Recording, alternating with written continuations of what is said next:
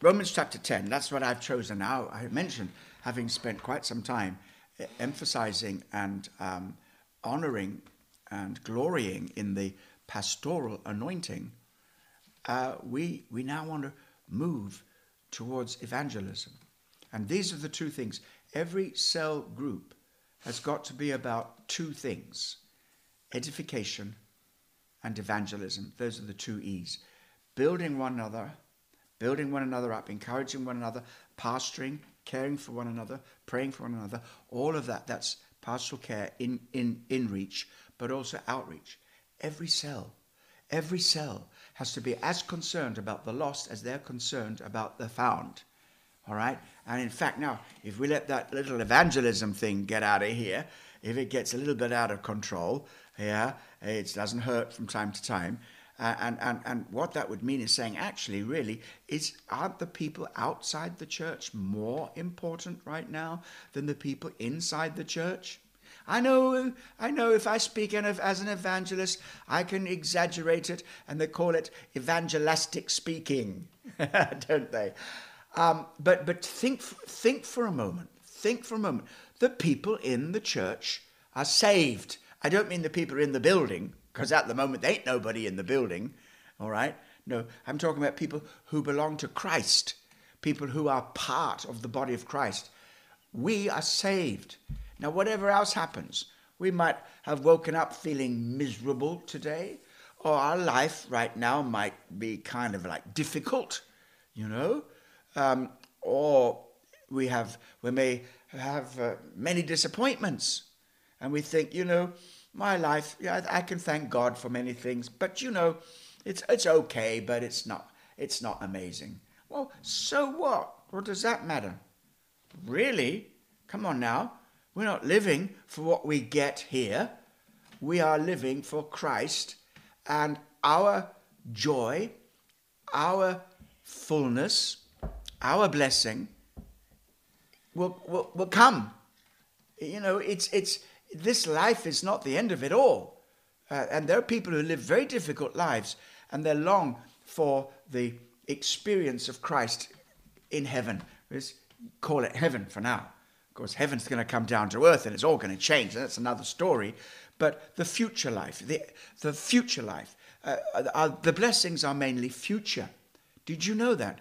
God's blessings are mainly future. What we have now is just a foretaste. And, and there are many things that are wrong in this life, in this world. And there isn't always justice. There isn't, not everybody gets a, a, a, um, a you know, the same measure of, of joy and blessing. But we can all thank God because he's, he's with us every, every day. And we know it's not about what we get now. It's about what God has for us. It's the future life. You see, now, as one of the old hymns says, now is the cross and conflict, but then the perfect day. Now it's a battle. Now there's a struggle. Now there is, is, is we, we don't get everything that God has for us and the blessings are majorly future. But so the other thing is, is that even if we don't get everything that we want, and life is not exactly as we would have chosen it for ourselves, we still have peace, we still have joy, we're okay. But the people who don't know Jesus, they're not okay. They're not okay. They're, they're without God they are without hope. They need Christ. And if they die without Christ, then their destiny is settled. They are without Christ forever. And we got to let them know that God loves them. And, and we should have a, a, a tremendous heart for the lost. One of the things, if, if, I, if I could do it, Amanda, if I could just take this thing that from the scriptures, that God's heart for the lost, and put it in every believer, if I could do it, I would do it.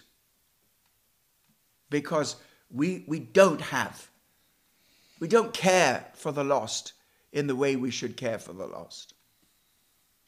And that's not to make you feel guilty. or, or what have you. It's just to share this is how we need to pray. We need to pray that will come an awakening. Anyway, so Romans chapter 10, you know what it's all about. Paul says, My heart's desire and prayer to God for them, that is, the people who are of uh, Jewish lineage, for that they might be saved. And then he goes all the way through talking about this. Uh, I have for bear, bear them witness that they have a zeal for God, not according to knowledge, for being ignorant of the righteousness of God and seeking to establish their own, they did not submit to God's righteousness. For Christ is the end of the law for righteousness of everyone who believes. Then he goes on to say, verse 5 Moses writes about the righteousness that is based on the law, that the person who does the commandments shall live by them. But the righteousness based on faith says, Do not say in your heart, Who will ascend into heaven? That is to bring Christ down or who will descend into the abyss, that is to bring Christ up from the dead. But what does it say? The word is near you, in your mouth and in your heart. That is the word of faith that we proclaim. Because if you confess with your mouth that Jesus is Lord and believe in your heart that God raised him from the dead, you will be saved. For with the heart one believes and is justified, and with the mouth one confesses and is saved. For the scripture says, Everyone who believes in him will not be put to shame. For there is no distinction between Jew and Greek, for the same Lord is Lord of all, bestowing his riches on all who calls on him. For everyone who calls on the name of the Lord will be saved. That's wonderful. Mm, mm. If you're not saved today, call on the name of the Lord. Now, then Paul goes on to say, How then will they call on him in whom they have not believed? And how are they to believe in him of whom they've never heard? And how are they to hear without someone preaching? And how are they to preach unless they are sent? As it is written, How beautiful are the feet of those who preach the good news, for they have not for they have not all obeyed the gospel. For Isaiah says, Lord, who has believed what he has heard from us? So faith comes from hearing, and hearing through the word of Christ. So I told you we're going to end on evangelism.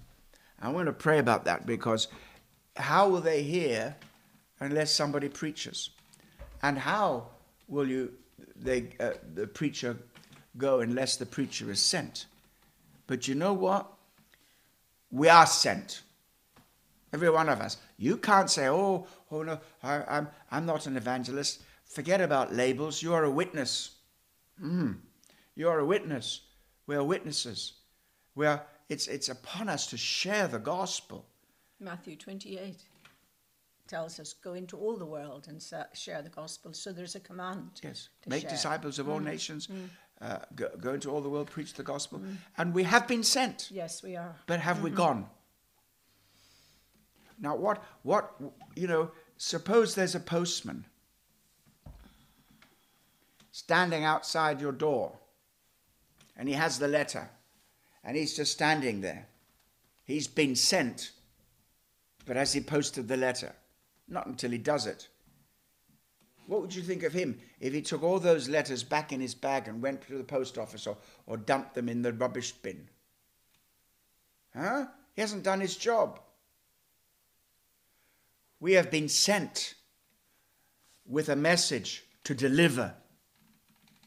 Let's stir our hearts up over that. Time is going, so mm-hmm. let's stir our hearts up and then we'll come on to some sure, sure. personal prayers. Mm-hmm. All right, let's pray. Father, in the name of Jesus, we come before you today. We thank you for the gospel. The gospel is the good news, the good news of God concerning his son. That you sent him into this world, and not only was he sent, but he came. Not only did he come, but he gave. He gave his life. And now we know, Father, that that is the message of salvation. There is no other message whereby we must be saved. And we hold those words of life. We have them. And we pray, Father, now that you would cause that passion for souls to be stirred up in our hearts in a new and fresh way. that we won't sit back during this lockdown when we have so much opportunity to pick up the phone, to send a text message, to have a conversation, to have a Zoom meeting, to start a little evangelistic group.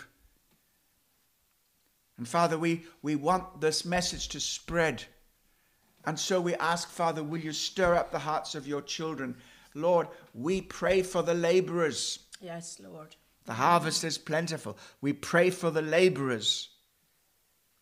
Oh God, I just sense, Lord, that this, this has not connected and it needs a miracle. We need a miracle. We need a miracle. We need a change. We need a change. We need something to happen, Lord, because your people are asleep. It's as if they don't really care and and and, and it's not i'm not being unfair lord but I, I pray that you will stir them up. And that lord in the in the days that come we'll help them help them share the message just to tell their story. It's so easy it's so easy and it's so needed. So father we pray uh, so we thank you for the wonderful pastoral work that is happening through the cells. But we pray, Father, there'll come a change of heart and a change of mind, and a new day will come, and a new evangelistic anointing will break out upon KTLCC people that will communicate Christ as never before and prioritize the lost in our praying and in our ministry to seek them and to ask, uh, seek that they should come to Christ and to go and find them, to search for them, to seek them, and bring them home to Jesus.